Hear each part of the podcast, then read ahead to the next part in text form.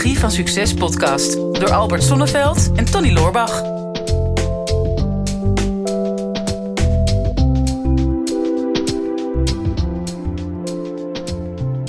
Albert, ben je een beetje bijgekomen van het IME-event?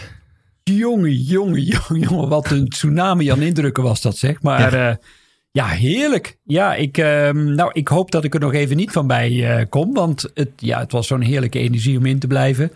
Dus dat hou ik nog wel even vol. Ja, ik denk ook dat, uh, dat het nog wel een jaartje blijft hangen. Je hebt een flink, flinke impact gemaakt op het event. 400 ondernemers in de zaal.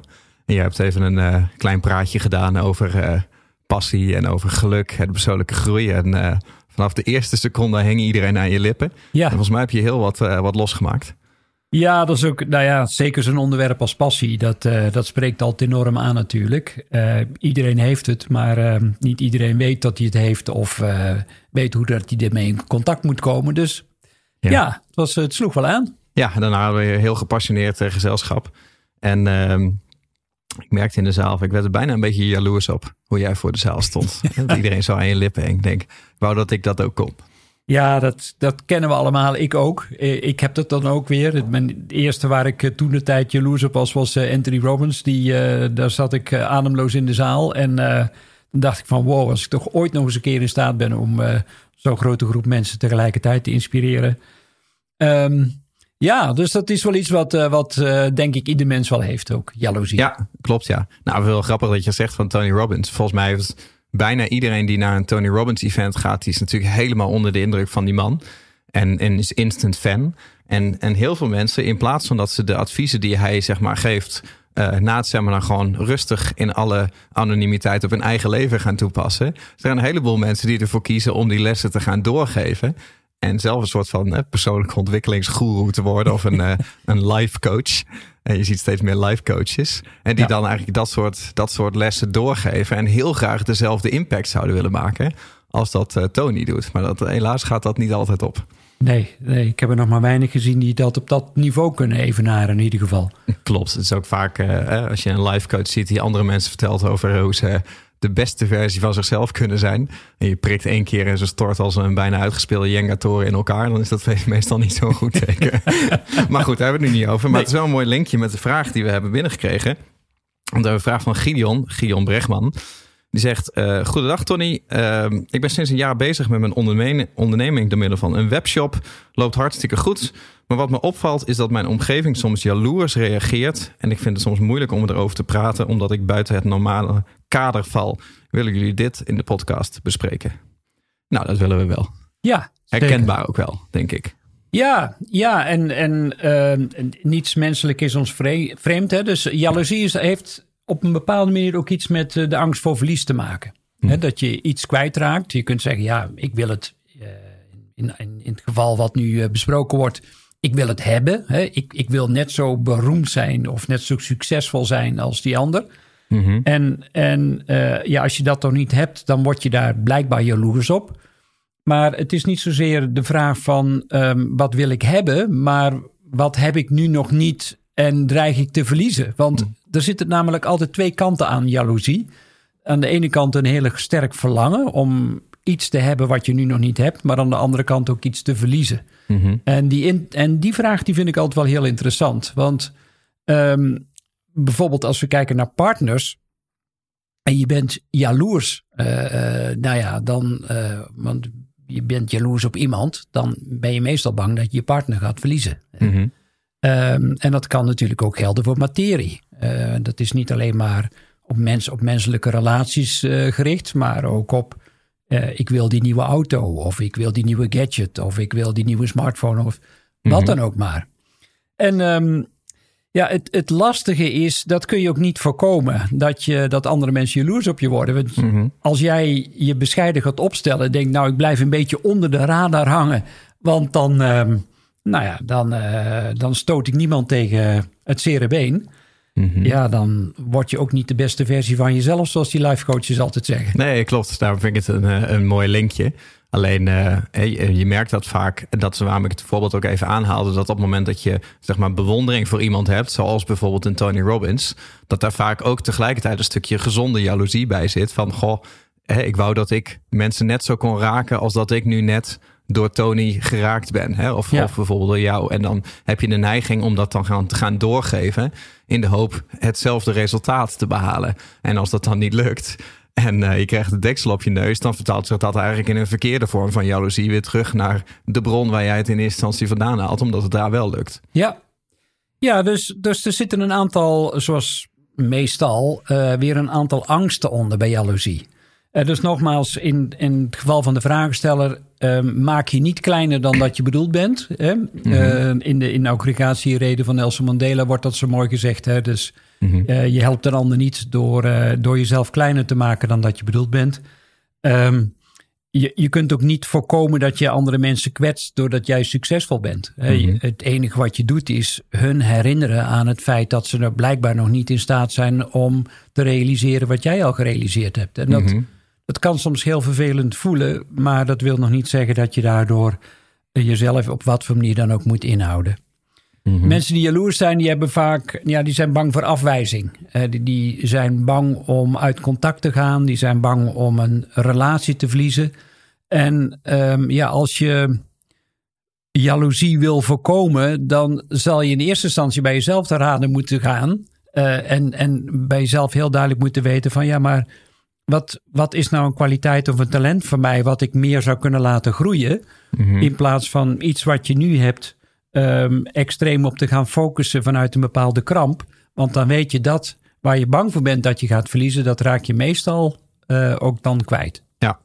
Nou, het is wel interessant. We hebben dat eh, in een eerdere podcast hebben we wel eens dat rijtje genoemd. Hè? Dat je, je gaat in principe pas ergens echt van houden op het moment dat je realiseert dat je het kwijt kan raken. Dat Ja. is waar de, de echte liefde ontstaat. Maar, zeg maar de angst om kwijt te raken of de angst om te verliezen, dat leidt inderdaad tot een gevoel van eh, bezitsvorming. En een gevoel van bezitsvorming leidt vaak tot eh, jaloezie. En jaloezie, jaloezie leidt tot boosheid. En boosheid kan leiden tot haat. En haat leidt tot lijden. Dus is in principe liefde altijd lijden. Als je niet uitkijkt. En daar haakte jij op in met het eh, lijdensverhaal van Christus. Ja. De passie. Dat passie zowel liefde als lijden betekent. En die twee liggen ook heel erg dicht bij elkaar. En het interessante wat daar wel in zit, is dat op het moment dat iemand jaloers is op jou, dus eh, bijvoorbeeld in dit geval op jij bent ondernemer geworden, het gaat je goed. En iemand raakt er jaloers op. Die ander wordt alleen maar jaloers als die zich verbonden voelt met jou. Ja. Hè, dus als die het beste met je voor heeft en als die bang is om jou kwijt te raken. Dus, dus eigenlijk is het heel positief dat mensen jaloers op je zijn. Alleen dan vervolgens is de vraag van oké, is die jaloezie, komt dat vanuit die persoon die, die dat voelt, hè, die jaloezie? Hè, dus omdat hij zelf iets mist in zijn of haar leven, Ja. eh, of bang is kwijt te raken, of wordt hetgene waar ik trots op ben, eh, verkeerd ervaren. En ik kan me dat herinneren uit, uit mijn eerste jaar als ondernemer. Dat, ja, weet je, ik was net ondernemer. Ik was nog onzeker over of ik bestemd was als ondernemer. Hè, of ik succesvol zou zijn. Of, eh, of mensen daar vertrouwen in zouden hebben. Dus ik ging dat vertrouwen koppelen aan iets wat ik tastbaar vond. Hè, dat was bijvoorbeeld mijn omzet. Want in mijn hoofd was, als ik een hoge omzet maak, dan ben ik succesvol. En als andere mensen dat weten, dan hebben ze vertrouwen in mij. En dan, ben ik, hè, dan hebben ze ook vertrouwen in mijn ondernemerschap. Dus ik merkte dat als ik nou bij mijn familie kwam of bij mijn oude vriendengroep, dat ik heel vaak mijn omzetten deelde als soort van tastbaar eh, bewijs dat dat wat ik aan het doen was, dat dat succesvol Dat is was. wel heel genereus van jou dat jij je omzet deelde met die mensen. Ja, precies. Ja, ik ben, eh, ben een deler. Hè? Maar ik merkte toen dat, dat, eh, dat hetzelfde probleem is nu. Dat er heel vaak voor mijn gevoel jaloezie op ontstond. Waardoor ik dacht van nou, ik vind het niet leuk meer om het erover te gaan hebben. Daarom ben ik gestopt erover te praten. Terwijl achteraf dacht ik van ja, mijn trots is waarschijnlijk ontvangen als arrogantie. Hè, dus, dus ik weet nog dat dat in mijn vriendengroep, dat een keer een vriendin van een van mijn vrienden tegen mij zei, eh, na een paar drankjes van ja, je bent wel een beetje een blaaskaak geworden. Ja. En dat raakte me toen zo emotioneel dat ik echt dacht van een blaaskaak, dat, dat is echt een woord dat, dat kan ik me helemaal niet mee identificeren. Maar Nee. ik denk, oké, mijn, mijn trots is ontvangen als arrogantie en als opschepperij. En daarom is die jaloezie helemaal niet per se terecht. Dat ligt niet aan de ander, maar het ligt gewoon aan hoe ik het overbreng. Ja. Ja, nou ja, dat, hè, dus het zit, er zitten altijd twee kanten aan de zaak. Ehm, maar mocht je nou jalo- jaloers zijn of daar gevoelig voor zijn, dan, ja, dan is er wel een oplossing in een aantal stappen. Ik vind het Mhm. altijd leuk om een aantal stappen te geven. Ja, ja. Dat maakt het dan altijd weer lekker Ik concreet. voelde ook. ze ook al aankomen. Daarom gooi ik even een monoloog tussendoor met alles wat ik van dit onderwerp weet. Dan kan jij lekker losgaan met je stappen. Nou, we gaan lekker op stappen. Tony, met stap Ja, 1. is goed. Nou, sowieso als je merkt dat je gevoelig bent voor jaloezie, ehm, ja, erken dat je verstrikt, verstrikt zit. Want ja, je kunt het wel steeds bij die ander leggen van jij doet zo arrogant of zo blaaskakerig. Maar ehm, ja, als je je eigen frustratie en jaloezie op de ander gaat projecteren, dan kom je sowieso niet verder. Eh, als je er last van hebt, dan is de eerste stap om daarmee te beginnen dat je dat ook gaat erkennen. Dan zeg van oei, blijkbaar zit er dus zo'n haat-liefde verhouding met bezit en angst om kwijt te raken. Laat ik daar nou eens naar gaan kijken. Van Hoe, hoe, eh, hoe, welke relatie heb ik met mezelf en welke relatie heb ik met mijn omgeving? En vooral met degene waar je dan jaloers op bent. Mhm. Ja, en als tweede zul je dan op zoek moeten naar de oorzaak. Ja, dat kan natuurlijk op heel veel verschillende gebieden liggen. Het kan, eh, wat jij ook eh, terecht zei, het, kan, het heeft vaak met onzekerheid te maken. Onzekerheid over jezelf, ehm, laag gevoel van eigenwaarde. Mhm. Eh, hè, daar hoort vaak een overtuiging bij van ben ik wel goed genoeg? Mhm. Uh, veel mensen worstelen daarmee. Uh, meestal als je dan weer helemaal terug gaat naar de jeugd, dan is er altijd wel een moment dat je in ieder geval het idee hebt gevormd voor jezelf dat je niet goed genoeg bent. Mhm. En of dat nou is omdat je een onvoldoende hebt gekregen op de lagere school, of omdat je bent uitgelachen tijdens de spreekbeurt, of Allemaal komen allemaal trauma's boven hier. Wil je erover praten, Albert? ik, ik, nou, ik zie jou ook steeds bedrukt te kijken. of omdat je ja, de competitie met je broers niet aan kan, hè, om maar even iets te noemen. Hè, maar je hebt toch helemaal geen broers? Eh, ja, ja, niet meer. nee, maar ehm, ja, dus, dus er zijn. Nou ja, dit wordt, dit wordt weer zo'n podcast. Ja, ja. Ehm, er zijn dus ehm, heel veel oorzaken. Nou, en dan weet je ook wel, je kunt eh, aan je jeugd op zich niks veranderen. Ik zeg altijd bij wijze van grap: het is nooit te laat voor een gelukkige jeugd. Mhm. Maar de situatie kon je niet veranderen, maar je houding ten opzichte van de situatie wel. Dus daar heb je wel degelijk invloed op. Dus Mhm. ga op zoek ehm, naar de oorzaken. En dan de derde stap is dat je ook ehm, je sterke punten herinnert. Mhm. Ehm, en dat is soms lastig als je weinig eigenwaarde hebt. Dat je het gevoel hebt dat je niet zo heel erg veel voorstelt. Of ik doe het niet goed genoeg. En toch zijn er altijd dingen als je daar naar terugkijkt. Waar je absoluut wel trots op kunt zijn. Al is het bijvoorbeeld maar dat je ja, een keer ontzettend tekeer bent gegaan tegen je leraar. Dat je je grens hebt aangegeven. Of als de hele wereld zei van nou dat lukt je toch niet. En dat je het uiteindelijk toch gerealiseerd hebt. Er zijn altijd momenten in je leven, die overwinningsmomenten, die je weer kunt herinneren. Mhm. En daarmee kun je dan weer langzaam maar zeker, ja, ik noem het altijd kralen rijgen, die ervaringen aan elkaar gaan verbinden. Mhm. En uiteindelijk gaan erkennen dat er wel degelijk ook eigenwaarde is. Mhm. Ja, en dan de vierde stap. Als je bang bent om te verliezen, wat zou dan de, wat zou dan de oplossing kunnen zijn, Tony? Dat is een vraag. Ja, Oh ja, ik sta gewoon een beetje uit het raam te kijken. Ik denk, er komen, er komen heel veel stappen nu. Als je bang bent om te verliezen, wat zou dan de oplossing zijn? Nou, ehm, ik kan me herinneren dat wij het hier ooit een keer over hebben gehad. toen wij eh, lekker met onze voetjes in het water stonden in Bali. Of Ja. eh, lang uit in het eh, zwembad lagen. Mhm. Toen kwamen we ook voor de paradox te staan. Hè, van als liefde indirect leidt tot, tot lijden. Ehm, hè, hoe, hoe voorkom je dan het lijden? En eh, jij zei toen, dus het is eigenlijk je eigen antwoord dat ik je nu teruggeef. Oh. De, de oplossing zit in overgave. ja. Hè, dus dus het, het loslaten en accepteren dat, dat je niet alles kan controleren. Ja. Dan leidt het niet tot lijden. Ja, nou, dat is echt wel heel knap. En dit hebben we niet voorbereid van tevoren. Nee, dat, Tony. is, eh, nee, dat, was, dat in november 2016, zei dit Ja. tegen mij. Ja, dat eh, Ja. Drie, drie jaar geleden. Ja, fantastisch. Dat geheugen van die jongen, dat blijft gewoon eh, volledig intact. Ja, ja. ongeveer hoor. Ja. nou, het heeft, ehm, ja, geef vol overgave aan de ander. Hè, Dus het woord overgave komt zeker voor in het antwoord. Ehm, bij jaloezie is het echt de uitdaging om, om te geven zonder iets terug te verwachten. Eh, gewoon vanwege het plezier van het geven. Mhm. En dat geldt zowel aan de gevende kant als aan de ontvangende kant. Hè. Durf dan ook vol te ontvangen. De, ehm, Ik ken nogal wat mensen, daar hoor ik zelf ook bij. Ik ben een hele fanatieke gever. En dat vind ik heel leuk, maar ik vind het soms heel lastig om te ontvangen. En daar zie je soms ook jaloezie ontstaan. Dat je ehm, ja, soms jaloers bent op dat wat mensen makkelijk kunnen ontvangen of makkelijk hulp kunnen vragen. Hè? Mhm. Ehm, nou ja, als dat, als dat wat moeilijker kan, dan kan dat ook gevoelens van jaloezie bij je oproepen. En denkt, oh, dat zou ik zelf ook wel heel graag willen. Mhm. Nou ja, dat wat je graag wil hebben, dat is mijn credo altijd, beginnen te geven. Ja. En, en op het moment dat je het gaat geven, kom je ermee in aanraking. Mhm. En dan zul je merken dat hoe meer je gaat geven, en het hoeft lang niet altijd in materieel opzicht te zijn, hoe meer je ook gaat ontvangen. Mhm. Alleen, en nu komt eh, het addertje onder het gras.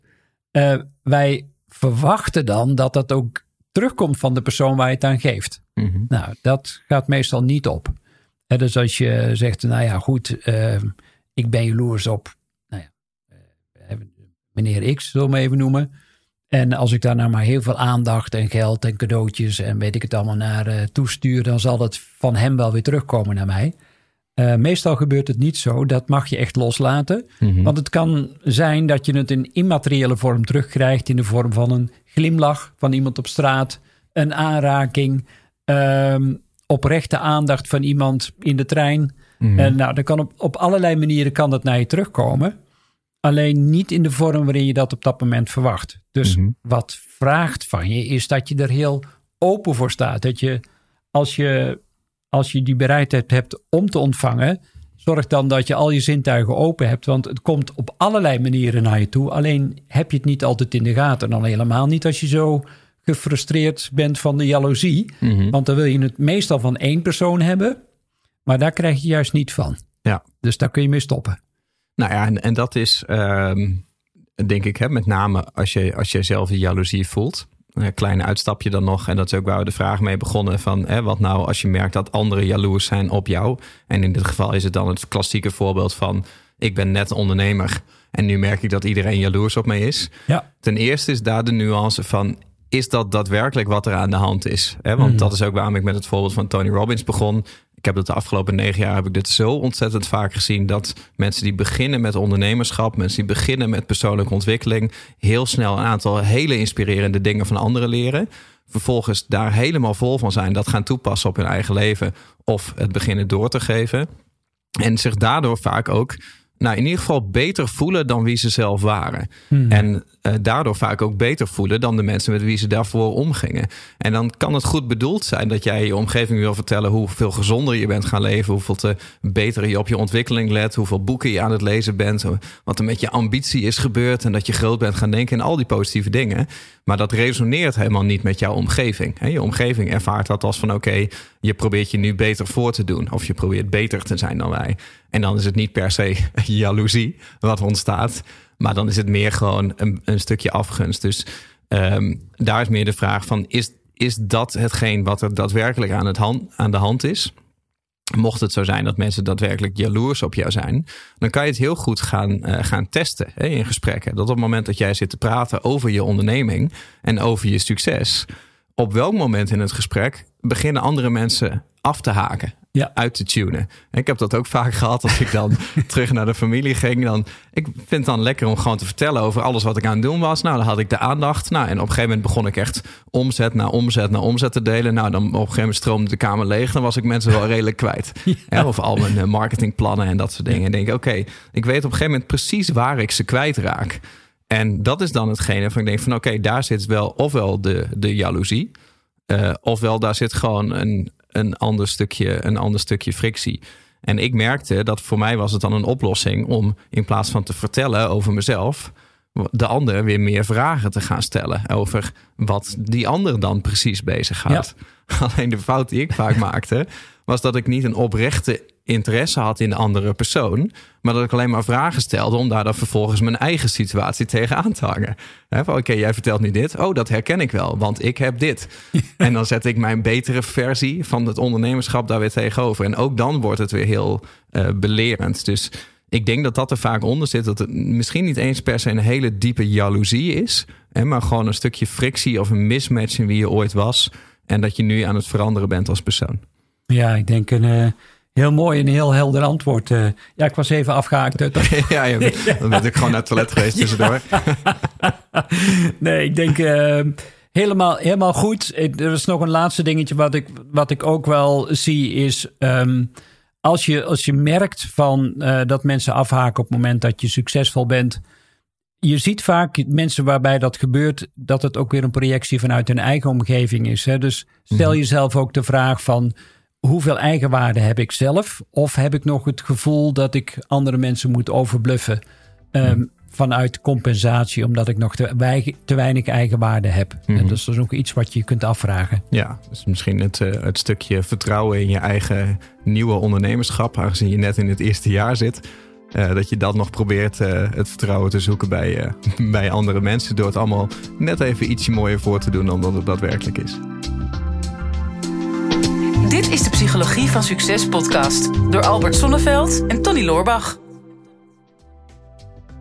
Ja, beste luisteraars, dat was hem alweer voor vandaag. Weer een aflevering voorbij van uh, de Psychologie van Succes. Ik hoop dat je het waardevol hebt gevonden en um, je ons dat ook zou willen laten weten.